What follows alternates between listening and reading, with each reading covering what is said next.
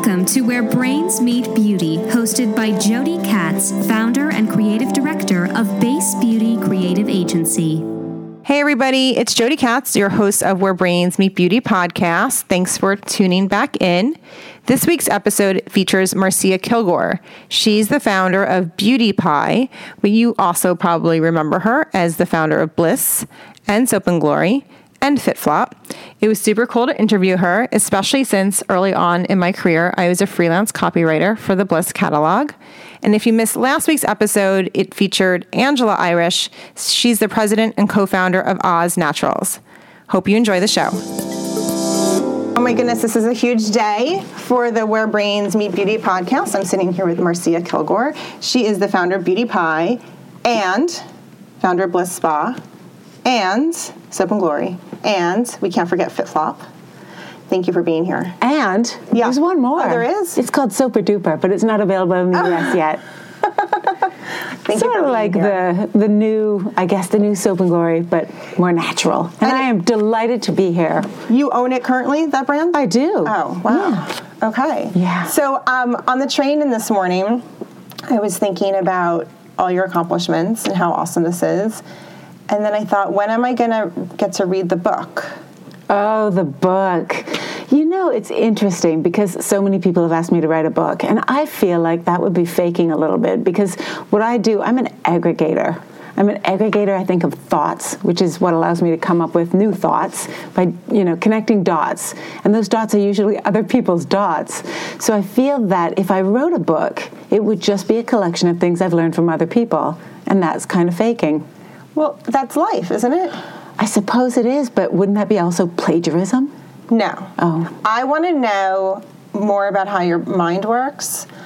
I want to know how you spend your time. You know, I, like the mundane is so fascinating to me. Okay. Because we get to see the fruits of your labor. Yes. But how I, it gets there. Yeah. yeah. I mean, um, did you read the Jo Malone autobiography? I did not. It's so worth reading. Okay. Learning about her childhood and her story, and I never would have known this, and no interview that I would have ever dug up would have told me what sure. she was able to tell me in you know 200 pages, um, and it gives me a real appreciation for her hard work in a, in a different way than I get to see in the industry where she's on stage talking about, you know, fabulous products. Oh, I think anytime you see anybody on stage who's built a company, you know they have sweated it out. Right. And, you know, it's a grind. And every time you're starting from zero and it is a roller coaster ride and nothing is easy and you're finding your way and you've got blinders on at the beginning and it's about slowly chipping those blinders off. I, you know, I said to somebody the other day, it's like pushing a boulder up a hill, right? And yes. you just have to keep pushing that boulder up that hill until it starts to reach a flatter area where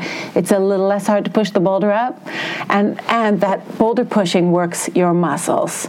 And if you think, you know, the analogy of pushing this boulder, which works your muscles, and then your muscles get stronger, and then you learn more, and it's all about developing the muscles and how to be entrepreneurial, how to be tough, how to be persistent, how to be smart, how to learn how to be porous. You have to be able to look at things and be open and honest and reflect and not be defensive and keep pushing the boulder. Right. So I'm at this moment, I've run my agency, so this is my side hustle, the podcast, but my agency, I've run it for 11 years and I feel like I'm tired of all the wonderful lessons the universe has taught me. I'm sure. exhausted. Yes, it is exhausting. Um, how do you move through that? Well, I always think things are temporary, right? Right. So you will have great, easier times. Yep. Um, but depending on how passionate you are about what it is is you're trying to accomplish. Um, I think that that's what makes it easier. So you have to make sure that what you're doing, if you're going to go into this and try and build something new, and especially if what you're trying to build that's new is radical or different or in a crowded space, you better love it because you've got to get that joy from doing what you do at the end of it because that's the only perk you're going to have often. Right. So for me, you know, doing Beauty Pie, for instance, something totally new that people just can't even wrap their head around because it's been done such a different way for such a long time for me, just being able to talk to one customer on Instagram or on Facebook who's saying, Oh my God, this is amazing. I can't believe what you're doing for women. This is incredible. You're making it democratic. That is all I need mm-hmm. to keep going. But I love making women happy. So, you know, make sure that you're not just doing it for the money. Right. Well, I'm definitely not doing it for the money because I'm not seeing it. And I, I, think at one what, point you will. I think that's what gets in my way. I um I get stuck on this notion that it's hard and it doesn't feel temporary for me. In okay. my head, I feel like it's okay. this is my forever. Yeah. Um, and it scares me. Then you're doing something wrong then you need to sit back maybe for two full days and, yeah. and, think okay what am i doing i keep repeating what i'm doing and it's not going any differently. Right, right, right? So I used this just the other day. And again, this is me taking other people's advice and taking the little snippets that really help me get through the day. So the definition of insanity is doing the same thing and expecting a different result. Right. right? So you can take whatever you're doing, sit back and create what am I doing wrong? Why is this not changing? Right. And you probably find that despite knowing intellectually, that maybe what you're doing is just going to lead you to the same result. You don't change that. You probably never take the time because you're on a treadmill right. to just stop, sit back, reflect. You know, sit back and reflect for one day. What can I do differently to make this outcome different? And then actually plot it out as a plan and right. follow it. Yes. And chart it. Yes. And put a grid on the wall in front of yourself. You're a visual person, right? Yes. And you're also a words person but visually maybe you need to make a grid on the wall and just put when i did this this is what happened right. so now i want to do this and i want to get here doing it this way isn't going to get me here so what can i try and you try different things each time and chart where did that get me and put it in front of your face don't put it on a spreadsheet right. i find actually the wall so incredibly mm-hmm. helpful and with team building right and if you're trying to do this with your team yep. and you're all trying to figure it out together you actually put tape on a wall in a grid and say we did this, it got us here, and that's not where we wanted to be. We want to be here. How do we get there? It's like playing checkers. Right. You know what you're saying is. Um, it's making me smile and giggle a little because, of course, this is what we do for our clients, right? We unravel. Yeah, but you're not doing it for yourself. Not. Whoever does. Right. Right. Right. Sometimes it just takes somebody else to step back and go, okay. Hmm? And and also we can be defensive because thinking that we're not succeeding is scary. Right. So we don't want to say it out loud. Now, when you don't say it out loud, you can't share it with anybody. Mm-hmm. First, if you have a problem, okay, have you ever carried a shopping bag yes. that's incredibly heavy by yourself? Yes. Now, have you ever done the thing where there's somebody with you and you say, you take one handle, I'll take one handle? Uh-huh. There's no weight anymore. That's right. Right. So if you think about that as your problems, right? Think of that heavy shopping bag as whatever it is that you're trying to solve. Share it with someone. And then suddenly the weight is lifted and you can be open and you can discuss discuss it and they can help you carry that load number one and probably also solve it but you know many women especially women in leadership positions will tend to just not say hey wait this isn't working because they're either ashamed to admit they don't know what they're doing or they're afraid to just say it out loud this isn't working or to just go to somebody and say can you help me Yes. You know, can yes. you help me? I can't figure out why this isn't working. Would you help me? And people would be delighted to help and to get some outside perspective because also we get rolled up in our own things and you cannot see it. Right. And so, you know, one of my hiring principles is looking for people who are not defensive. If you ask an employee or somebody who's on your team a question and they don't even listen to the end of the question and they've already started to answer it, bad bad.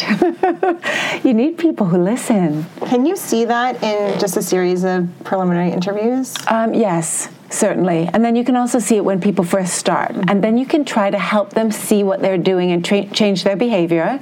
But some people it's so ingrained in you can't. And, and I think the worst thing that you can do is keep people on your team who aren't listening because insight, insight is the most important thing, right? You can have a lot of people who are very strong but if they're not insightful, you just keep marching. You can be marching really in a strong way up a really, really steep hill that leads you off the edge of a cliff.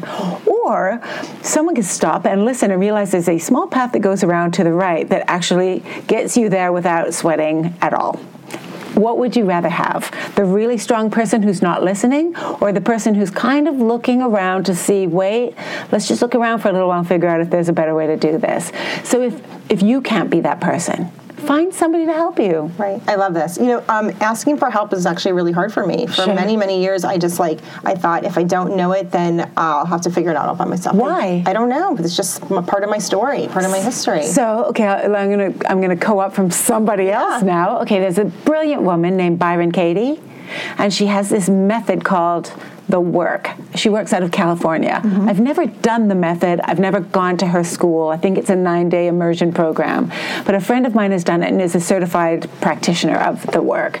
And there are two really simple techniques she uses. So you say, I can't possibly ask for help. Why? Now, why can't you? In your mind, Um, Yeah, I mean, I th- I really believe that it was all about self doubt and insecurity. Okay, so when you're thinking, I can't ask for help, why is you're thinking because someone will think I'm Yeah, not capable. Okay. and I think that reflected my lack of confidence. okay. I mean, outwardly I looked confident, but I, you know, I really wasn't. Okay, so A, who would you be without the thought that you can't ask for help? Happier.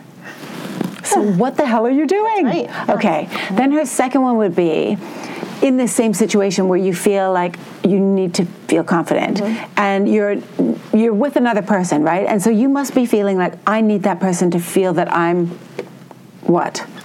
What do you need from that other person that, you know, What do I want from that other person? what do you need? What do I need? Yeah. So so here's me and you're trying to appear to be your capable self, but you actually really need help. So what is it that you're needing from me?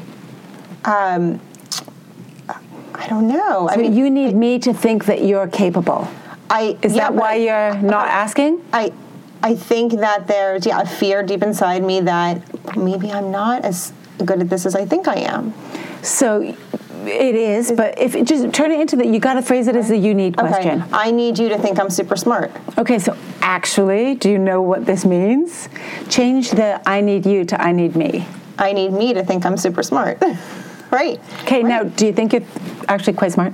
Yes, but, but self doubt gets it sneaks in. It's So like just stop. snake. Just stop Yes. and think, wait, Yes. who would I be without this thought? Yes. What would I do if I didn't have that thought? Yes. And All of- do it. That stuff is so easy on a regular day. Yeah. When it's not easy is when the um, cash flow is low. Yeah. When the retainer fades away. right? Yes. All the stuff that like I can practice. I have my coach. I have my therapist. I have my other coach. Like the village is you know it's in, Yeah. it's in work, but Yeah. the days when it's harder. Yes. Um, it's I, I get in that hole a lot quicker. Yeah, but you need to just learn to get out of the hole. Yeah, it's a climb. Yes, Who, because when when the retainers are low or when the cash flow is tight, Mm-hmm. you're thinking, what? now I start to have self doubt. Oh, maybe we're not as good at this as we think we are. Maybe, you know, this vision of mine won't come to fruition. And you know what? It's good to actually have a bit of self doubt Mm-hmm. because it makes you work harder. But you can say that again. yeah, but at the same time, bring other people in. You don't have to be this goddess of I know everything. Right. I mean, the best things that I've ever done is brought people in who are better than me to question me. And a lot of people are very happy to be asked to, you know, give their opinion. And you can take it or leave it. But boy, it's eye opening when you listen. Yes, I do appreciate this because I re- I need it. I need these like little boosts. Little, know, I'm a- yeah, little snippets. I'm a work in progress. Little snippets. Yeah, Um, and also if you're having a crap day, one of my favorite things Yeah, to do, you know, you wake up, the weather is bad, you think, oh my God, we tried this thing, it didn't work. I really thought it was going to work, but it's not. Now we got to figure out the next thing to try. And if I just stop, and now this is easy for me because I have a lot of thank you notes I always have to write because I always write a handwritten Mm-hmm. thank you note to journalists who write about Beauty Pie. Because for me, it's like they're handing me, you know, here's a hundred pounds or Right. here's a hundred dollars or whatever it is. It's a gift Mm-hmm. when you get a piece of uh, journalism, whether it's a blogger or print media or whatever, or a podcast, where you can help, you know, where you can spread your word to people who otherwise wouldn't have known. So I sit down and I write three thank you notes, Mm-hmm. and then suddenly I feel very lucky. Yeah, it's like uh, almost like a gratitude list, right? It's almost like cognitive behavioral therapy, where you're looking at a, ch- a television channel which is saying, "Oh, everything's terrible. Oh, it's so hard." Blah blah blah. Suddenly, you change the channel to, "Thank you so much for helping me. I can't tell you how much it lightens the load." And you do that three times. You're looking at a different TV channel, and then your whole day is different.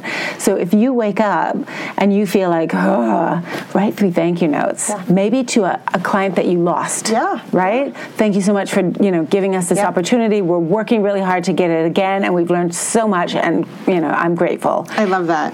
and suddenly you think wow those people actually put their confidence in me and it makes you feel like they put their confidence in me, and you're a different person. And it's a really easy one. Like you can, that costs nothing. That's right. Yeah, That's right. I love that. Yeah, it's a good one. I use it you. all the time. Yeah, that is going on my refrigerator. Yes. Next to the mantra, I am competent, capable, and confident, which yeah. I actually have to read. Which is a really good one. Yeah. Yeah. So um, this is super duper exciting for me, and I want to give some backstory. Um, I have been thinking about you for many years, um, and I want our listeners to know why. So um, very early in my career, I was a freelance copywriter. I mean, we're, I mean, I'm 42 now, so like 20 years ago, and maybe 18 years ago, and. Um, I had the opportunity to be a freelance writer for the Bliss catalog. Yeah. And this is a time when I think you had just moved into Dumbo. Yep. And um, the creative manager was my friend from day camp. Her Yep. name is Jennifer Jen. Heimowitz. Yep. Blitz now. So hi, Jen. And um, my job was to try to capture your voice. I think the team was trying to get you to not write everything. Yeah. For so many years, you were doing all the work. There's right? a lot of weekends of writing catalog copy. and you're so i mean this your voice was so breakthrough i mean it was incredible this the time nobody nobody did this Well, it was, I think, talking to your customers like they were humans. Yes. Oh, we had this conversation last night because we were at an industry event and uh, everyone was speaking about customers and about what they do in code. And I walked out and I was saying to my wonderful PR, who is just funny and real and great, I just said, you know what? I think I understand now. I've never worked in a in an industry as such, so I've never been part of a big corporation. I've always just worked on clients and with people, and you know, with people. So I speak people. My language is people, and then there's this corporate language. And actually, there were people on this panel. I didn't even know what they were talking about. So for me, they would start to use this lingo, and I thought, well, no wonder they don't connect necessarily so easily with customers because they're not speaking people. They're speaking corporate. Yes. And you can't, if you speak corporate all day long, it's very hard to go into speaking people. But I've always spoken people. And so I think uh, also, if you're a trained writer, so if you studied journalism or you you know you studied writing or English literature or you know a more formal process of putting your thoughts on paper there's structure. And the structure in terms of copywriting should be thrown out the window because no one wants to read structured copy. They want to read people That's right. I love that. That's such a great way to think about it. Well, um, it was um, a thrill of mine at the time to be able to try to capture your voice. And I actually, um, after we first talked a few weeks ago, I dug through my old bins of old work to try to see if I can find some of it. I couldn't find that. Do you have any here? And I have some of my house. I have scans. You Okay. know, back in the day, we had to have portfolios that had pages, right? Yeah. So I have some scans. I'm like, oh my God, this is a long time ago. Yes. Um, so I'm super honored to have had that opportunity years ago. thanks early in and thanks for helping me well, it's so great, you know. It's so was so nice. awesome. I always feel really honored that anybody will come in and work with me, for me, alongside me, trying to get something done. Because there are a lot of choices of where a talented person with energy can go and spend their time, and you know, life is limited. So when somebody chooses to come and work for me, I feel really, you know, honored. Well, my sense is that um, people feel like they're part of something bigger than a product company, Yeah, right? yes. They feel like they're on. Um, a, yeah, some kind of crazy journey, right? Right. Trying to make something better. You know, somebody. Um, it was Ray Dalio. Have you read his book? Wow, that's a good one. Okay. So it's it's a really a business book. I think I read about it probably in some in-flight magazine, Mm-hmm. and it's called Principles. And he is the guy who started Bridgewater Associates, which is a hedge fund in Connecticut Mm-hmm. and one of the most successful hedge funds of all time. And I always, I think, well, this guy's successful, so let me read his book, even though I could care less about hedge funds or you know VC or private equity or it's just not. Again, that's not a language I speak. I speak people. So. Um, he talks, however, about how he um, will structure his office and, and, and how he looks at dealing with the people, you know, in his office. Now I've forgotten completely where we got onto this thread. How did we get onto this thread? What did you say before we talked about Ray Dalio? Well, um, I think that people probably work with you because they feel like they're on a journey bigger than just product. Okay, so he was talking about the meaning of life. Oh, that's where you yes, that's where you got. Okay, so, uh, you know, we all think about what is the meaning of life. Now, up until recently, sometime in December, I was reading about Blaise Pascal, who's a French philosopher, who said that the meaning of life is to be alive. I like that one because it makes sense, right? It's simple. We get this chance to be here, mm-hmm. and let's do it. Mm-hmm. Let's be alive. Let's enjoy every minute of it. Let's enjoy each other, learn, move, right?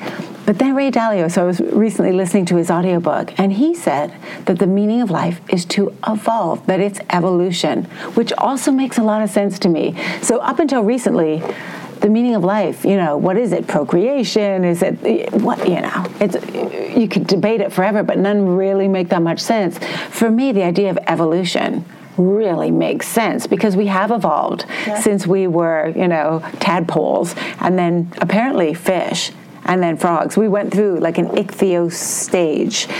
And so to think that, yes, we are all here to get better at something really resonates with me because I've always tried to become better or more efficient at things. And then at the same time, with business, every time I've seen an opportunity, uh, and you know, we all have to support ourselves, but I've always started new business ideas because I thought, oh, we can do this so much better. It can be so much better for the customer. And Bliss was about first making a place that you could come and have a treatment where they didn't shame you right? Where you could actually leave feeling amazing, which is the whole idea of going in and treating yourself, should be that you walk out feeling like a million bucks. Mentally and you know physically that your skin looks gorgeous but your brain is glowing and you feel happy and that wasn't what existed back then what existed back then was sort of the romanian shaming culture mm. of oh my god your skin is so terrible buy these 80 products and i thought how much better to have a place where you can come in and glow mentally and physically with Beauty Pie, it's the same thing. When I was going back into the beauty industry, because I love making you know products and naming them fun things and finding ingredients that work together. But what I realized was the industry works backwards where you come up with the price that you want to charge at retail and then you figure out how cheap can you make that product for so you can pay all the bills and the layers in between so your goal if you're in the typical beauty industry is to make something really expensive and sell it and or sorry sell it at a very high price and make it for as little as you can that is not good for the customer so it's just evolution. Trying to think of a new idea is like, how do you evolve this to make it better? And there might be something in there for you in terms of your agency. Yeah. How do you evolve from the model that there is right now? Mm-hmm. What could be better for the customer? Yeah. Yeah. And what can you do to make it better for the customer? And when you can identify that, and I bet there's 10 things you can identify that make it better for the customer, how does that work for you then also. Because in the end, when you come up with an evolved idea, everybody wins. The customer wins, you win. It's, you know, it's a beautiful, pure, natural thing with no friction. So I do want to talk about Beauty Pie because it's a really fascinating concept. But first, I want to know um, what are you doing with your day today? Oh, I have meeting after meeting after meeting after meeting after meeting. Then I get to meet with one of the best fragrances in the world because we're going to do some fragrance for Beauty Pie, which I wouldn't call a meeting. That's like a gift. And then I'm going out for dinner with the first person who bought my footwear brand in New York. Oh, cool. Yeah. So 11 years ago, when we just launched FitFlop, this was the first store to reach. Actually, I reached out to him because I had bought shoes from his store before, and I said, you know, can you try these? We've sold a lot of them in the UK, and he bought them, and he's been a customer ever since. Oh, that's wonderful. Yeah. So I just wanted to check in with him. And um, is the day so like stacked that there's no time for lunch, or are, are you? I do get to go to the bathroom. Lunch, I don't know. Might be a protein bar. I'm not here to eat, you know.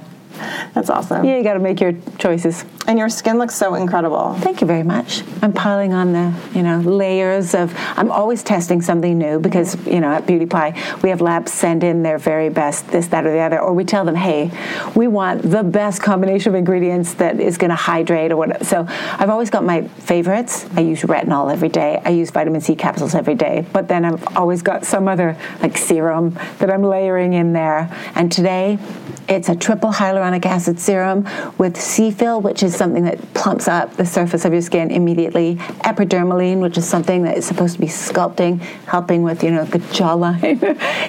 it's loaded with a whole bunch of ingredients. So. And do you give yourself permission to wear other brands' products? Uh, I'll try them once in a while, but generally I'm disappointed.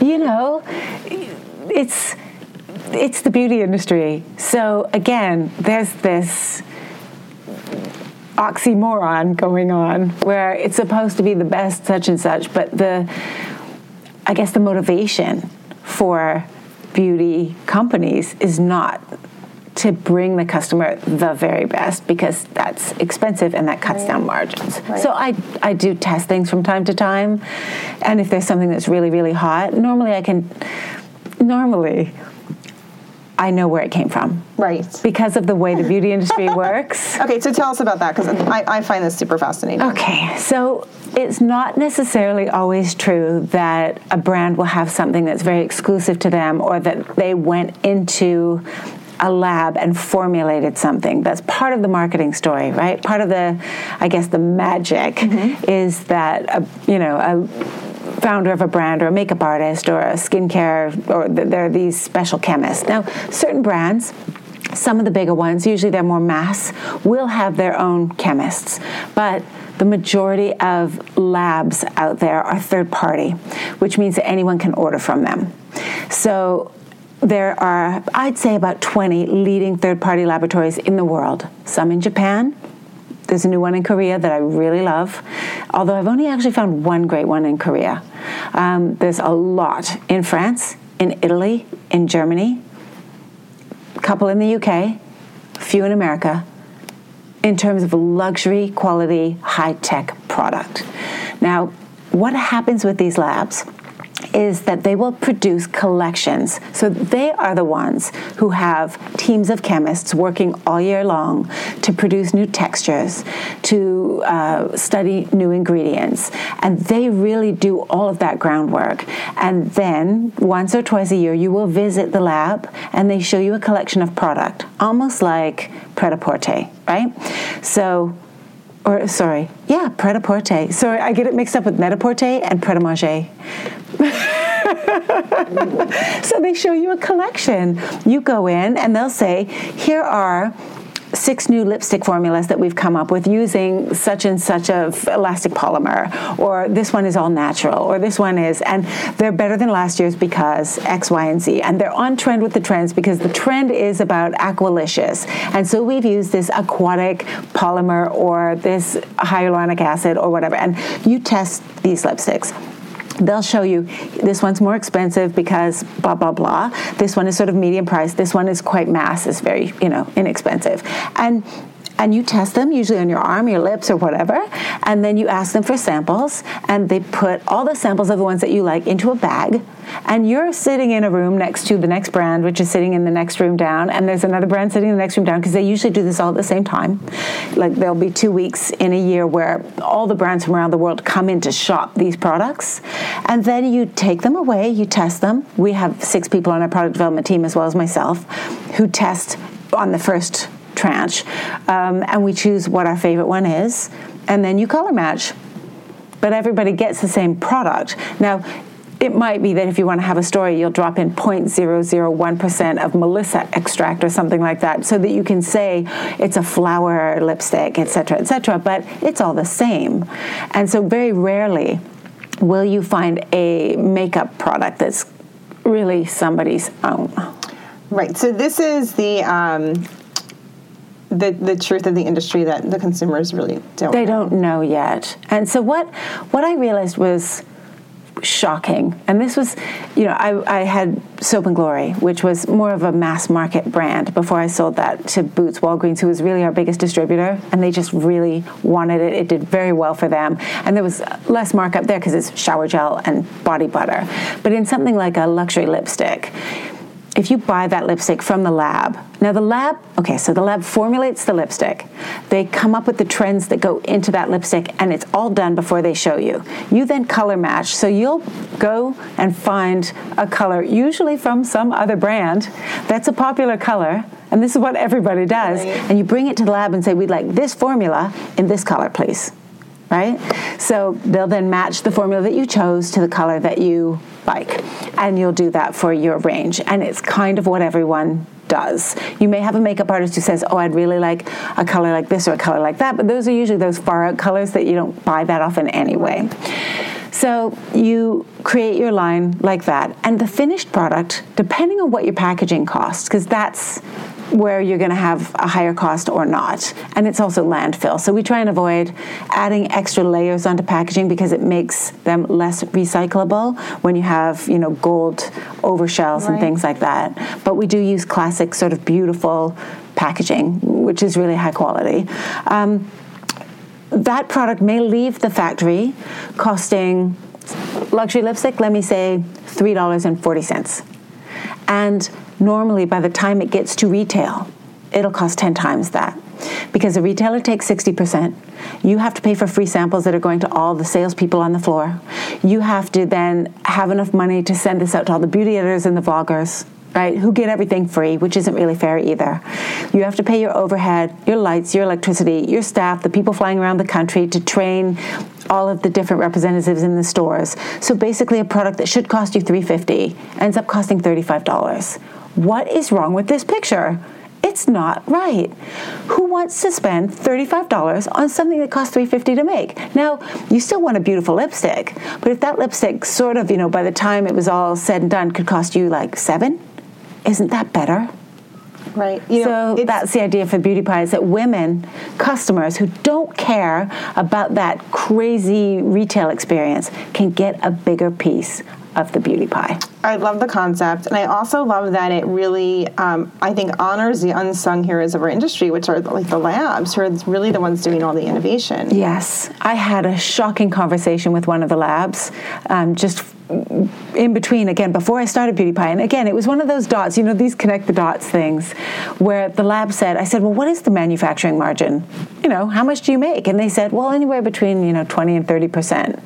So on a lipstick that they've done all the work on, all of it, it comes out of that factory in the packaging in a box right? You've designed, maybe you've put the graphics on that box, right. you put the graphics on the packaging, or maybe you designed the packaging, but you amortize that over hundreds of thousands of units. It still shouldn't cost that much. They're making maybe 60 cents or maybe 90 cents off the lipstick, mm-hmm. and then the brand is making a thousand percent markup this is wrong. Yeah, it's really, um, you know, sometimes I get like, um, I, for lack of a better word, feel like I.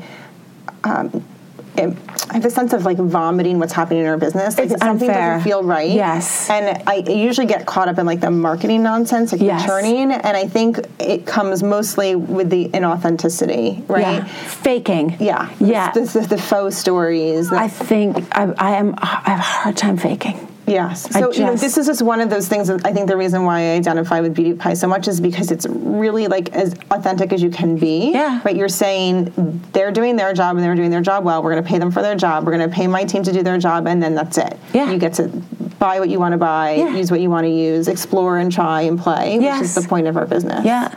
And be able to really use the best product because we go into the factory instead of saying, "Hey, can we get it a bit cheaper?" Right. What can you take out of that? Because we need twenty more cents we'll be saying, hey, do you think if you added vitamin C, this would work better? And they'll say, yeah, but it's going to cost you 20 more cents. And we say, we don't care. She doesn't care if she pays 20 cents more to get something that's that much more efficacious. Yeah.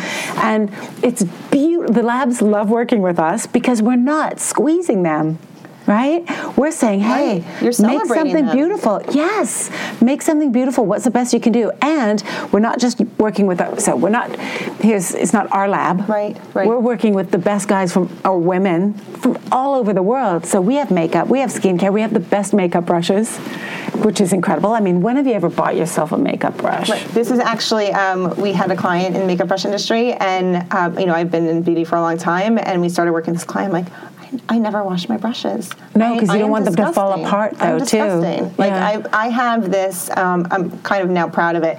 A Miss Piggy toothbrush that I got in middle school that I used to brush my eyebrows because okay. I always had like a very full brow, and yeah. you can imagine then I had like a unibrow. Um, I still have it. It's never been washed. Wow, I mean, that's pretty like good. Nasty. Yeah. But so if you could actually afford good makeup brushes, and not a Miss Piggy yeah. brush, yeah. I mean, are, so makeup brushes are ridiculously inexpensive, even the great ones. So uh, we have a whole range of makeup brushes that keep selling out on beautypie.com right. because you can actually afford a nice set of makeup brushes at home one in your desk. You could even leave a small set at the gym. you know what you're doing, I think, for the customer's mindset is um, she doesn't feel like she's at war with Yes. the brand, right? Yes. Um, and it- I think that's really the heart of why I, I feel like so compelled by it. Yeah. Um, you're it's democracy. Yeah. It's democracy. It's power for her, you know, and she can use, you know, as you get older also. So once you kind of pass 35, you do see a lot of changes in your skin. And even though you think, oh, this will never happen to me, it happens. and, you know, up until recently, and, and Beauty Pie, you couldn't get a really great triple vitamin C serum or you know a stable vitamin C product for a decent price or you know retinol microencapsulated Swiss formulated it's going to be $150 and so being able to being able to bring all those things to people so that they can test a lot of different things, see what works for them, use it on their face and neck. you can use it on your neck. It's not going to bankrupt you. And then buy what really works every month and afford to buy a couple of other things to test. What a beautiful thing. Right. You know, why should only people with a lot of money be able to try and find the best thing for their skin? It's not fair. Right. So you're in a position where um, a lot of the industry is probably looking at you with envy because this idea is genius, and then a lot are probably looking at you like you know with a grimace, right? Because you're Probably, really yes. undoing. Yeah. Um, what they've worked so hard to maintain, Yes. you know, and with our industry changing so much, I feel like brands already are feeling like they're trying to suffocate whatever they can because they're so terrified. It's so hard. It's so hard to move sure. through this business. Right? It used to be pretty easy. You follow a handbook. Right now, it's sort of like you know It's the wild west. splintered all over the place. Right. Yeah. So, um, what is it like to be at these industry events? You're at one last night. You're going to be at one Yeah. um, on Monday. Yeah. When you're walking through the room and you know this, you know that you're doing something so revolutionary that some people are like in awe of it and some people are like really challenged and devastated by it. Sure. Well, I don't think anyone's devastated yet um, because we're just starting, and so we're small. And while we're making a dent, we're not, you know, we're not Netflix yet, but we will, we will be. Yeah. I really think that Beauty Pie is the future beauty industry. It's lab direct, like Alibaba, right? You can get things direct from these labs. Now we curate them, and there is a lot that goes into product development. Even just we got to order this jar and this cap and get it here, and it goes in this box, and it has to fit like. So there are all of these elements that you put together. Labs are not. Um, they're not just you know putting it all together for you and then shipping it to you so there is a lot of kind of go between Right. but and I'm going off on a tangent, but you can amortize that go between over so many more products. Mm-hmm. So it's a good example. We had a lip oil that we ordered, and we didn't know if our customers would really. What, and you're going to have to bring me back to the question later. but we didn't know if people would really buy this lip oil, so we only ordered a thousand pieces from this lab, and we looked at other lip oils on the market that were, you know, not necessarily similar because ours was actually better, and they were about twenty-eight dollars each, and our first lip oil sold for six dollars. That was the factory cost because we only made a thousand, but it was so popular it sold out in about two weeks. So we reordered. We reordered five mm-hmm. The price came down to three dollars. So not only does making more of it make the price even lower for all of the people who are members, but it amortizes that initial work across many more units. What, Um, what's so sweet about that in many ways is um, the, it's the community doing a favor for itself, right? Yeah. Like the more Everybody people that wins. love, right, right. Everybody and they get to share that story, yeah. right? They Like, why wouldn't you tell your friends? Yeah. Right? So that I think is is incredible for us. Now back to the industry question. I've always been kept on my toes and done a better job when I had competition. So, should we care about the industry or should we care about the customer? At first, when I came up with this idea, I thought, I can't do that. Everyone's going to hate me. And then I thought, wait, I have to do this because there are so many more people who will love it than who will hate it. And putting all that money that people are paying for something that isn't relevant anymore, right? Brands used to be really relevant. And you used to identify with a brand, right? You'd say, "Well, I'm a such and such girl," or "I'm a you know so and so shopper," and it made you feel like a certain person. the brand that's relevant today is your own brand. Everybody has an Instagram page. How you portray yourself there is more important to you than any brand you buy from, right? Yes. Absolutely. So why pay? that much more money to buy something that has a brand stuck on it. It's just so obvious that women don't need that anymore, and therefore, why should they be paying for it? And so I had to do it because I didn't want to go to my deathbed in, you know, 60 years thinking, what if I would have tried that? You also see that there are a lot of people doing similar things in other industries. Mm-hmm. And that's often where points of light come that develop your picture. So, someone like Everlane is doing sort of like what we do in you know clothing. Right. Um, if you think about Warby Parker, which everybody talks about, right. they've done it in glasses, right? And it's better for customers. Right. More people can afford great stuff. What's wrong with that? I love it. So our last question is um, not related to work. Okay. I imagine your brain is always thinking about work, but um, how do you spend your time when you're not working? Oh, yes. Well, I work a lot. I read a lot of books. Um, I have kids, got two little boys. They're not that little anymore. They're almost both taller than me now, How 11 and 13. Oh, oh, that's cool. Yeah, and we ski a lot, and I try and get a little bit of yoga in. Um, and I yeah, I guess, you know, I don't have that many hobbies. Hobbies for me, I'm so enthused, I guess, by Beauty Pie and talking to customers and seeing how they feel about it. It's really fun for me. So, you know what they say about marriage? The first one's for love, the second one's for money, the third one's for company. Have you ever heard no, that? Uh-uh. Well, I think there might be something true about that in business. So the first one's for love because you loved what you did and you just leapt into it. So right. bliss, you know, for me, I just loved it. It was like a social club in there. The second one for money was me with soap, or, soap and glory. Sorry, thinking, okay, how do I take what I know and try and kind of mass it out and you know use this entertainment factor to do something and, and you know make it bigger and broader. And the third one, okay, it is an incredible idea, but I want to stay in there and be able to have that interface with the customer. And for me, that's actually fun. So I guess it's a bit of a hobby. That's so interesting. I'm going to think about that. That's actually really meaningful for me. Thank yeah. you for sharing that. What a pleasure. Yeah. So thank you so much, Marcia, for sharing your wisdom with us today. That's it's been great, and I had no idea we would go go off on so I many know, tangents. Right? Yeah, but it worked. That's what happens in this room. Yeah, so. I suppose there's some good juju. And for our listeners, I hope you enjoyed this interview. Please subscribe to our series on iTunes, and for updates about the show, follow us on Instagram at Where Brains Meet Beauty Podcast. Thanks for listening to Where Brains Meet Beauty with Jodi Katz. Tune in again for more authentic conversations with beauty leaders.